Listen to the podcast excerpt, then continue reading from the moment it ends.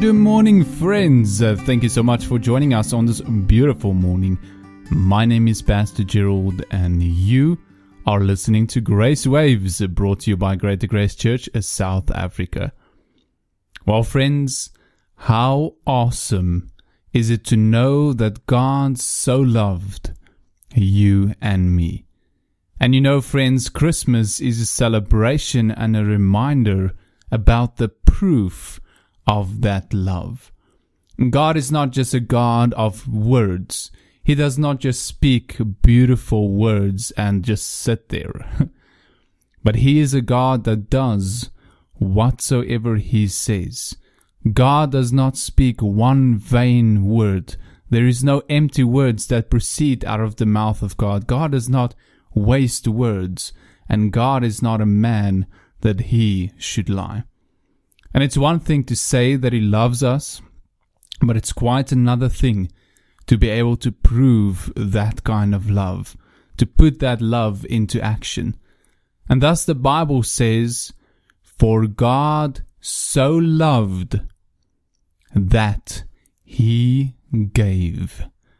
See, right there, that is where the proof of his love is. Not only that he love, not only does he claim to be love, but he actually proved that love.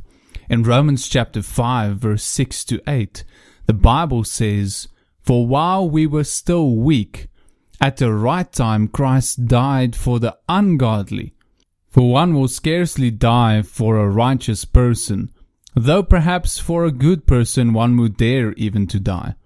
But God shows his love for us in that while we were still sinners, Christ died for the ungodly. He died for us.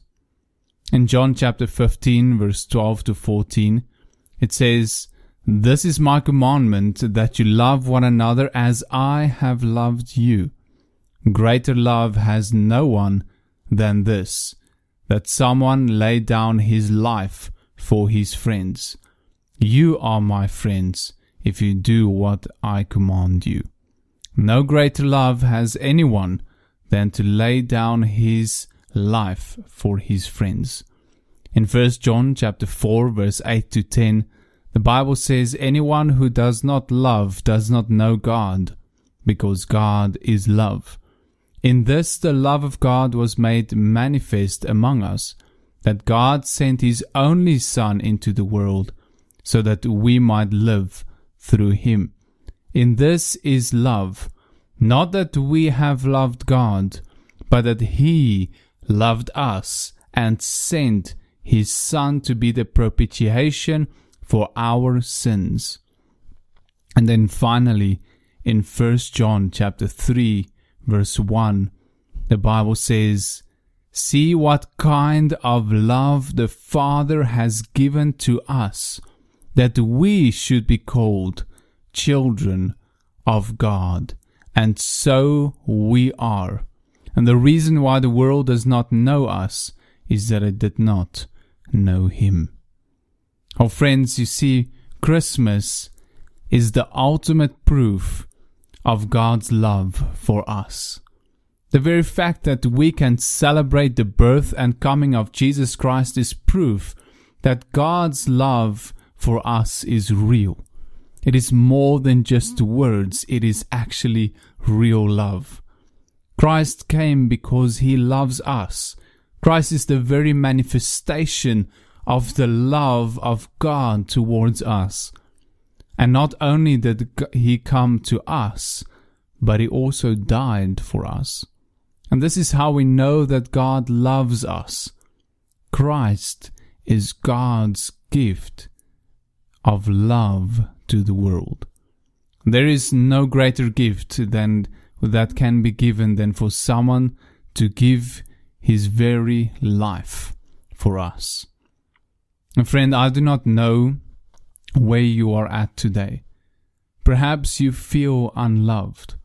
Perhaps you feel lost or depressed.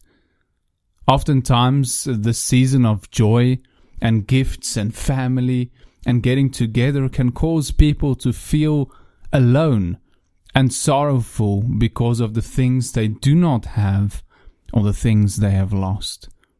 But friend, remember this no matter what you have lost, no matter what it is that you are lacking at this very moment, you have received the greatest gift in the entire universe. And that is this, that God loves you. His love, He loves you with all His being.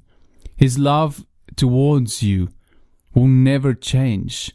He loves you with everything that He is, with every every word, with every essence inside of Him, loves you.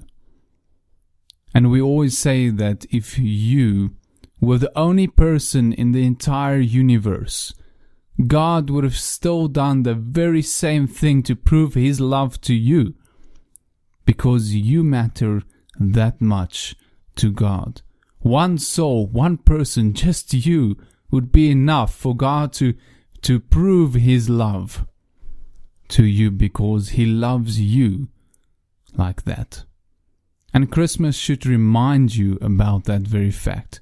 God has proven his love towards you in that he came and he died and he rose again so that you can have eternal life through Christ Jesus. And you are not alone. You are his child and you belong to his family. God has proven his love to you. He came he lived and he died and he rose again. And then in that he proved his very love to you and to me. And there is no greater act of love. And the question is then, will you believe that love? Will you receive that love? Thank you so much for listening today, friends. May you have a blessed and wonderful day. And may you be reminded today that God greatly and deeply and passionately loves you, and that He has proven that love in sending His only begotten Son and dying for our sins on that cross. God bless you.